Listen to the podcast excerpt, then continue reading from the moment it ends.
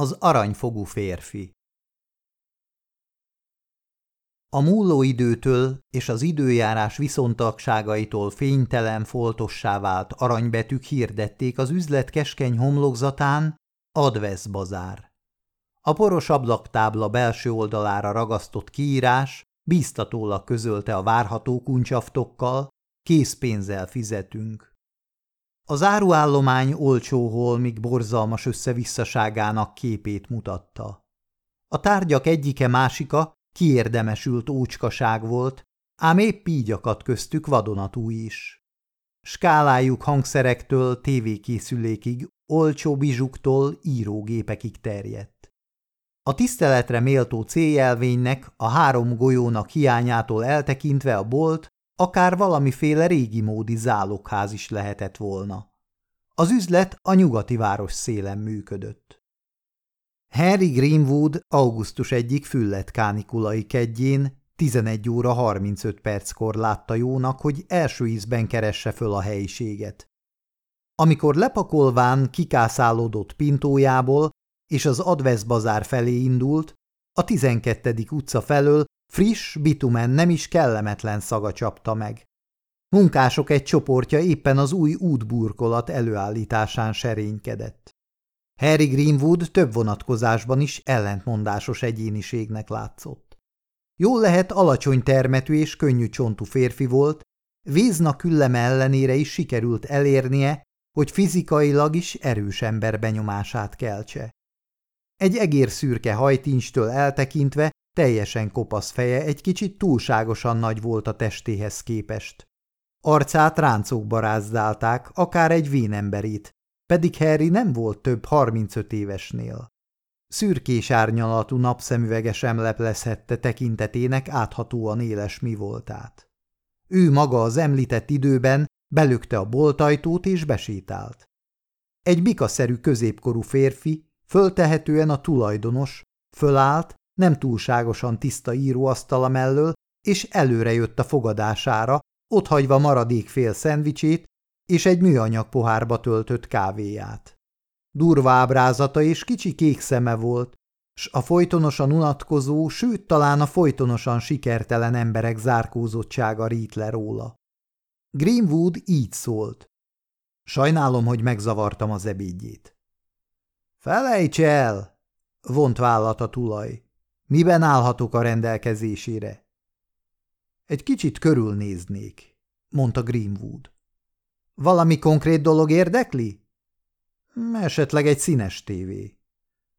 Itt találhat egy néhányat, mondta a tulaj, s a bolt belsejébe vezette Greenwoodot. Például ez a zenit itt nem volna rossz vétel. Rámutatott egy készülékre, mely még a Kennedy gyilkosságot megelőző időkből származhatott. Greenwood megköszörülte a torkát. Én most nem venni akarok, hanem eladni. Miért nem ezzel kezdte? Félreismerhetetlen ingerültség volt a tulaj hangjában. Greenwood az ablaktáblára erősített kiírás felé bökött a fejével. Az ott komoly? Tényleg kápéval fizet? Világos. A tulaj megvakarta a fületövét. Mit akar eladni?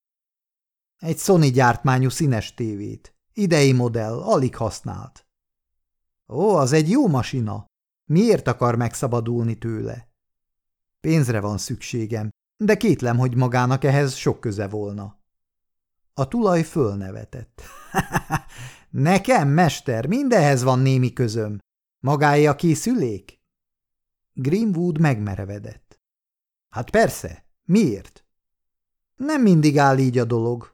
Itt van a holmi magánál? Greenwood megrázta a fejét. Este tudnám hozni, föltéve, hogy addig nyitva tart. Miért nem hozta el mindjárt? Előbb tudni akartam, mit kínál érte. A bolt tulajdonos elmosolyodott, kivillantva egyik előső metszőfogának aranykoronáját. Azon kívül talán nem terjed az önbizalma odáig, hogy lopott masinával mászkáljon fényes nappal, kockáztatta meg. Greenwood sóhajtott egyet, s cigarettára gyújtott. Igaz, a tévé voltak éppen nem az enyém. Minő meglepetés. A másik vigyorgott. És miből gondolja, hogy én lopott holmit vásárolok? Eh, az ördögbe is, hiszen egyebet sem hallani a környéken, mint hogy errefelé maga a legjobb borgazda. Ami azt illeti, meglehetősen vaskos pimasság ilyet állítani egy becsületes üzletemberről. Mi ketten, ha nem csalódok, még nem találkoztunk. Vagy tévednék? Nem, nem téved, válaszolta Greenwood. Én itt még új fiú vagyok. Csikágóból jöttem, de már egy hónapja, hogy itt ütöttem tanyát. Ennyi idő igazán elég ahhoz, hogy megfújjak egy tévét. Ez az első eset, hogy megpróbálok elsózni valamit. És csak ugyan van egy tévéje számomra? Ahogy mondom. Sőt, nem is egy. De előbb tudni szeretném, Greenwood élesen nézett a tulaj szeme közé, hogy mennyit fizet nekem a Sonyért. Görgős állvány is van hozzá. Hmm, ötven dollár, közölte kapásból a tulaj. Ötven dollár? Hajje, magán állítta, hogy láttam, 550ért van kitéve ez a nyomorult szerkentyű. Tudok róla, ezért kínálok tíz százalékot, illetve valamivel kevesebbet. Ez itt nem Chicago, barátocskám, és jobb, ha tájékoztatom egyről másról, mielőtt lármát csapna. A tulaj mindezt egy olyan ember fásult hangján mondta, aki ezt a csörtét már sokszor megvívta. Mi az az egy és más? kérdezte Greenwood. Például, hogy azok a holmik, amelyekkel nálam házal, használtak, azon fölül igencsak rázósak. Továbbá, hogy néhány dollárt végtére nekem is kell keresnem egy-egy darabon. S ami a legfontosabb, kinek vannak összeköttetései, melyek révén túl lehet adni a szajrén. Végül pedig ott vannak a szállítási költségek. Gondolja, hogy én talán nem tudom, hogyan mennek az életben a dolgok? kérdezte Greenwood. Pusztán annyit próbálok az értésére adni, hogy az olyan szállítónak, amilyen én vagyok, tíz százalék csak a féle alamizsna. Nézze, én folyamatosan tudnék magának első osztályú árut szállítani. Becsmérlő tekintetét körülhordozta a bolton. Az kétszer-háromszor akkora hasznot hozna magának, mint amilyet ebből a selejthalomból valaha is kifacsarhat. Folyamatosan? Ezt hogy értsem? Úgy, hogy első osztályú portékával tudom ellátni, nagyobb tételekben. Föltéve, ha ebből nekem húsz százalék esik le. Na persze, ettől a többi szállítójának még nem köteles ennyit letejelni. Érthető? Csak is nekem. Mert én jó árut hozok, és nagy mennyiségben. Például micsodát? Érdeklődött a tulaj. Mit szólna ötven darab Prima villanyírógéphez? Szuper minőség. Ötven darab? Egyszerre? Egy tételben az egész, cakpak. Hát még mit tud ajánlani? Ötven tévékészüléket. Ugyanolyanokat, mint az, amelyet az este behozok magának. Csak szólni kell, és már is szállítom. Mondja, maga tulajdonképpen mit művel? Nagy kereskedőket foszt ki? Néha. Greenwood mosolygott, de mosolyában nem csillant meg humor. Máskor meg szakiskolai szertárakat, nem szólva a motelekről. Adjon néhány hetet, amíg fölhajtok néhány munkatársat, s akkor autókat is tudok hozni, ha érdekli a dolog. Maga a maffiához tartozik? Egy figyfenét. Pedig úgy beszél. Pont a maffia miatt hagytam ott Csikágót. Olyan jól melóztam, hogy le akarták rólam szedni a sápot. Ki az Istennek kellenek ezek? Én függetlenül szeretek dolgozni. Hát leléceltem. Greenwood szünetet tartott. Áll az alkú? Folytatta aztán. Húsz százalék. Rendben? Még meggondolom, mondta a tulaj. Először is hozzá el este a tévét, akkor majd megmondom. Kitárta az üzlet ajtaját, mint egy felszólításkép, hogy Greenwood hagyja el a helyiséget. A magáé az a Pinto, az Illinois-i rendszámmal? Igen. Este hányra jöjjek? Éjfélkor. A hátsó boltajtóhoz hajtson. Rendben. Ezzel Greenwood eltávozott, a bolt tulajdonos pedig visszaült íróasztalához, és folytatta megkezdett ebédjét. Greenwood pontos volt. Néhány perccel éjfél előtt parkolt le az Advesz bazár hátsó bejárata közelében. A házhoz vezető út sötét volt, akár egy barlang mélye, sehol sem égett fény. Greenwood halkan megkopogtatta az ajtót, majd várt, míg csak meg nem hallotta a retesz kattanását. Látni egyáltalában nem látott semmit. Suttogva kérdezte. – Itt vagy? – Hozd be! – hangzott a válasz. – Mindjárt gyújtok villanyt. Greenwood visszabaktatott a pintójához a tévéért, s becipelte ezt a házba. A tulaj gyorsan becsukta mögötte az ajtót, csak aztán kapcsolta föl a villanyvilágítást, melyet a mennyezet alatti vezetékről alá csüngő egyetlen halovány égő szolgáltatott. – Ide állítsd! – utasította látogatóját a házigazda. – Hadd nézzem meg közelebbről! Csak futószemlét tartott a készülék fölött.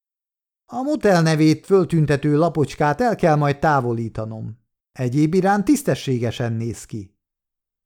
Nem akarod bekapcsolni, hogy kipróbáld, működik-e? Csodákat! Megbízom benned.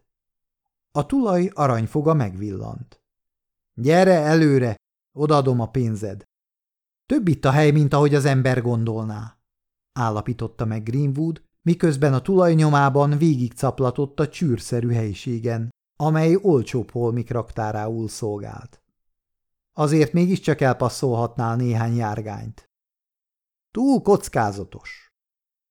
Átmentek egy kisebb helyiségbe, mely olyan benyomást keltett, mintha egy nagyobb fali szekrény volna, s föltehetőleg közvetlenül az eladó tér mögött helyezkedett el. A tulaj becsukta kettejük mögött az ajtót, majd itt is felbökte a villanykapcsolót. Greenwood most már látott is, bár nem sokat, tekintve, hogy a szobácskában két széken, egy asztalkán meg egy négyszögletes páncélszekrényen kívül az égvilágon semmi nem volt. Ülj le, mondta a tulaj, azzal elkezdte a szévgombokat forgatni. Greenwood egy bőrháttámlájú, ingadozó székre ereszkedett. A tulajnak, ahogy a páncélszekrénytől feléje fordult, kis kötek papírpénz volt az egyik, kurta csövű revolver a másik kezében. Greenwood rémülten hőkölt hátra. – Mire jó ez? – kérdezte fejével a revolver felé bökve. – Védelemre – kuncogott a tulaj. – Nem mindenkiben bízom meg úgy, mint benned. Leült Greenwooddal szemben az asztal túloldalára. A pisztolyt az ölébe rakta. – Itt a pénzed! Leszámolt a kötekből ötven dollárt tízesekben. Ötven? E szerint nincs üzlet? Sóhajtott Greenwood. Üzlet? Az nincs. Én ebben a városban mindent megkapok tíz százalékért. A tulaj kihívóan mered Greenwoodra, aki még itt sem vette le a napszemüvegét, viszont egy idő múlva mégiscsak zsebre vágta az ötven dollárt. Hát ezzel megvolnánk, mondta higgadtan. Így most majd valaki mást kell találnom. Egy becsvágyó embert. Ami a becsvágyat illeti, abban nincs nálam hiány, jelentette ki a tulaj. Sőt, talán még egy kicsit sok is van belőle. Csak időm nincs elég. Időd? Hogyhogy? Még nem vagy öreg. Túl akarok adni ezen a kócerájon. Hónap végén elhúzom a csíkot. Lehúzod a rollót? Le. Hát te tisztára hülye vagy. A segítségemmel egy vagyont kereshetnél itt. Meg lehet. A tulaj figyelmesen szemrevételezte Greenwoodot. Lehet, hogy erre valamiképp csak ugyan sor is kerül, még ha becsukom is a boltot. Ezt talán megmagyarázhatnád, mondta Greenwood. A tulaj fölemelte a pisztolyt, s az asztallapja fölött Greenwoodra irányozta. Az adveszba zárt a rendőrség üzemelteti közölte. Greenwoodnak néhány másodpercre a szószoros értelmében leesett az álla. Úgy látszott, alig kap levegőt. Végül sikerült kinyögnie. Hogy? Ez a bolt a rendőrségé? Gyors a felfogásod. Lényomozó vagyok a bűnügyi rendőrségtől. Rablási és tolvajlási részleg. Szabad kezével megmutatta jelvényét és augusztus 31-én, azaz öt nap múlva egész légiónyi kis tolva és betörő művész bukik le azon, hogy a lopott cuccot nálam próbálta elpasszolni. Köztük leszel te is? Greenwood szeme összeszűkült a sötét napszemüveg mögött. A dolog a következőképpen bonyolódik majd le, folytatta lényomozó. Én átadok a bíróságnak egy sor terhelő bizonyítékot, mely jól elintézi számos kis védencemet. A bíróság letartóztatási parancsokat ad ki, no persze, halkan csöndben, a legnagyobb titokban. És aztán augusztus 31-én, vagyis mához öt napra, szövetségi, állami és városi rendőrök egész ármádiája áll sorompóba a szóban forgó letartóztatási parancsok egyidejű foganatosítására. Ezt követően minden árucikket, amit itt láttál, visszaszármaztatunk eredeti tulajdonosának. Legalábbis azoknak, akiknek kilétét sikerült földerítenünk. Bizonyítékok? kérdezte Greenwood. Lén fölkelt. Mutatok neked valamit. Anélkül, hogy pisztolya csövét elfordította volna Greenwood irányából, a páncélszekrényhez lépett, belenyúlt, s egy kicsiny méretű, de nagy kapacitású magnót meg egy mini fényképezőgépet vett elő. Jack Robertson, a társa mennél az asztalnál ül napközben, s ezzel a készülékkel kapja le a tolvajokat. Megpaskolta a kis fotókamerát. Én ez alatt magnóra rögzítem a boltban folytatott kereskedelmi tárgyalásaimat.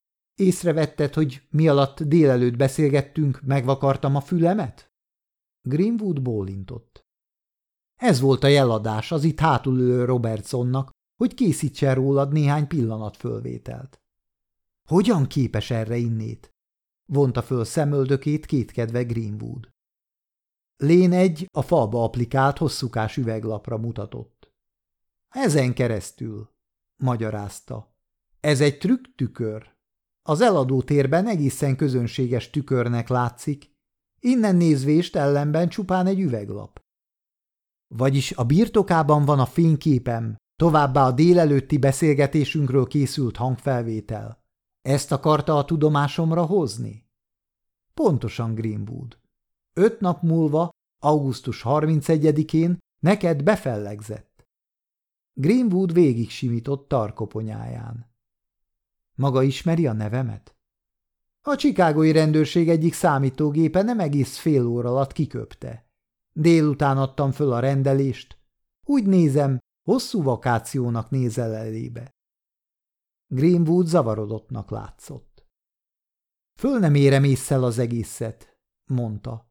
Általában vagyok olyan dörzsölt fickó, mint mások, de ennek a maguk itteni vállalkozásának egy halom pénzbe kell kerülnie.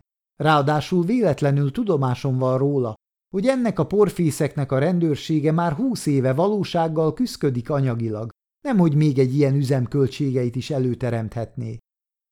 Lénynyomozó kedvtelve válaszolt.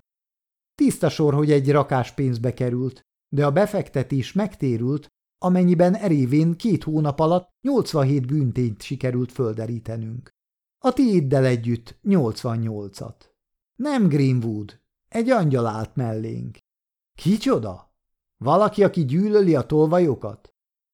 Lén aranyfoga újra villant egyet. Ha hiszed, ha nem, a helyi egyletek fogtak össze. A Rotary, a Kivani, a Lionok, az ELK-k, az eagle a társadalom krémje. Ők alapították és pénzelték az Advesz bazárt, hogy így módon járuljanak hozzá a törvényességhez és a rendhez. Hát nem szép tőlük? Pazar! Foglalta össze véleményét tömören Greenwood. És most miért meséli el mindezt nekem? Azért, hogy tudd, a legszédítőbb sebességgel száguldasz a dutyi felé, kedves Greenwood. Legalábbis, ha nem fogadod meg azt az indítványocskát, melyet most leszek bátor tenni neked. Nyögje már ki! Nyalta meg az ajkát Greenwood. Jó, tehát figyelj ide. Nekem már csak egyetlen éven van hátra a nyugdíjazásig. Egy év, és mehetek valahová a sivatagba egy nyomorult kis nyugdíjjal, mely még arra sem elég, hogy az ember egy kicsit elelszivornyázgasson. Megtakarított pénzem egyáltalán nincs. Minden megkeresett centemet föléltem. Te viszont, amilyen nagy hangon beszéltél Csikágóról, Föltehetőleg már is összehoztál egy jó adag kötegnyi dohányt. Stimmel? Nos? Lén egy pillanatig habozott, aztán elszántan folytatta. Nem kívánok egyebet, mint némi részesedést. Az említett kötegnek egy szerény kis részét. Nyugdíj kiegészítésül. Greenwood szeme megvillant a sötét pápa szem mögött. Hosszú csönd következett, majd Greenwood ezt kérdezte. És mit kapok cserébe? Azt, hogy megkíméllek a börtöntől. Mi egyébre számítottál? Megsemmisítem a téged ábrázoló fénykép negatívját, és törlöm délelőtti diskurzusunkat a szalagról. Ellened semmiféle bizonyíték nem lesz. Módodban áll másút ütni föl a sátorfádat, és szerzeményeit bőséges választékával látni el egy szerencsés orgazdát. Érted, miről van itt szó? Greenwood biccentett. A dolog mégis megrázott egy kicsit. Engem a rendőrség még soha nem zsarolt meg, érti? Ilyesmi most történik velem először. Olyan hekusokkal már akad dolgom, akik föltartották a kezüket.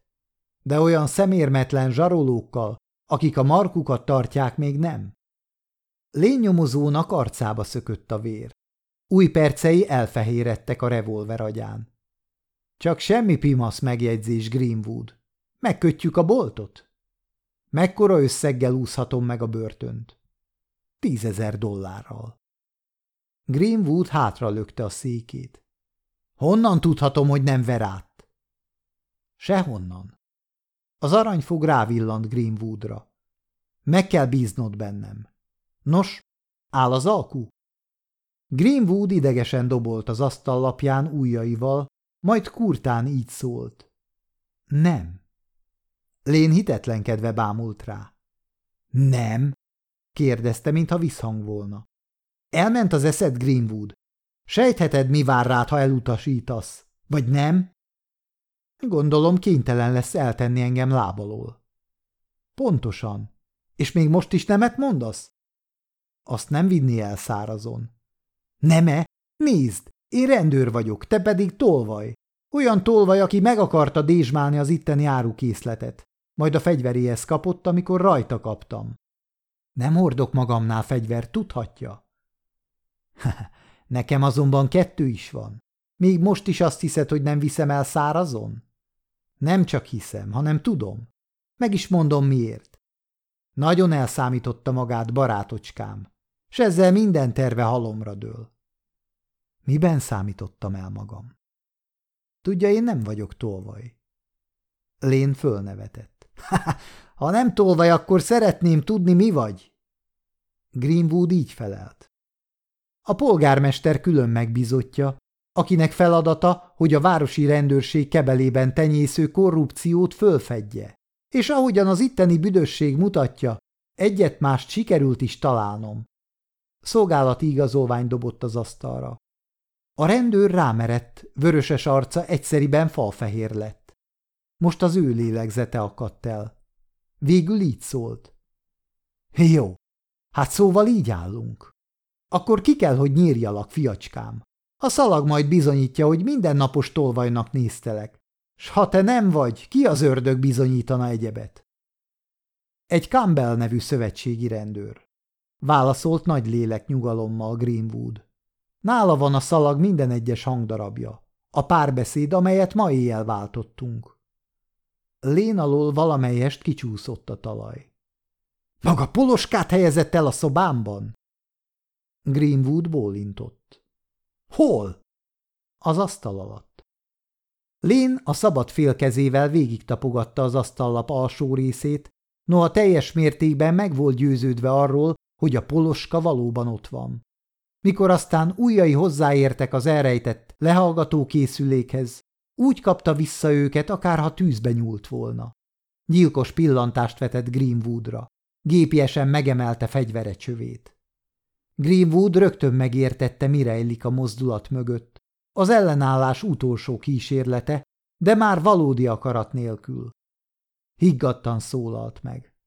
Már éppen csak egy gyilkossági vád hiányzik magának a többinek a tetejébe lén. Rakja el a fegyverét, és takarítson meg mindkettőnknek egy csomó fölösleges bajt. Lén néhány hosszú másodpercen át le nem vette szemét a markában szorongatott revolverről, majd az ujjainak szorítása elernyett. A nyomozó szó nélkül letette pisztolyát az asztalra. Greenwood fején átvillant, hogy valószínűleg jó sok időbe beletelik, míg valaki újra meglátja a mosolygó lény nyomozó aranyfogát.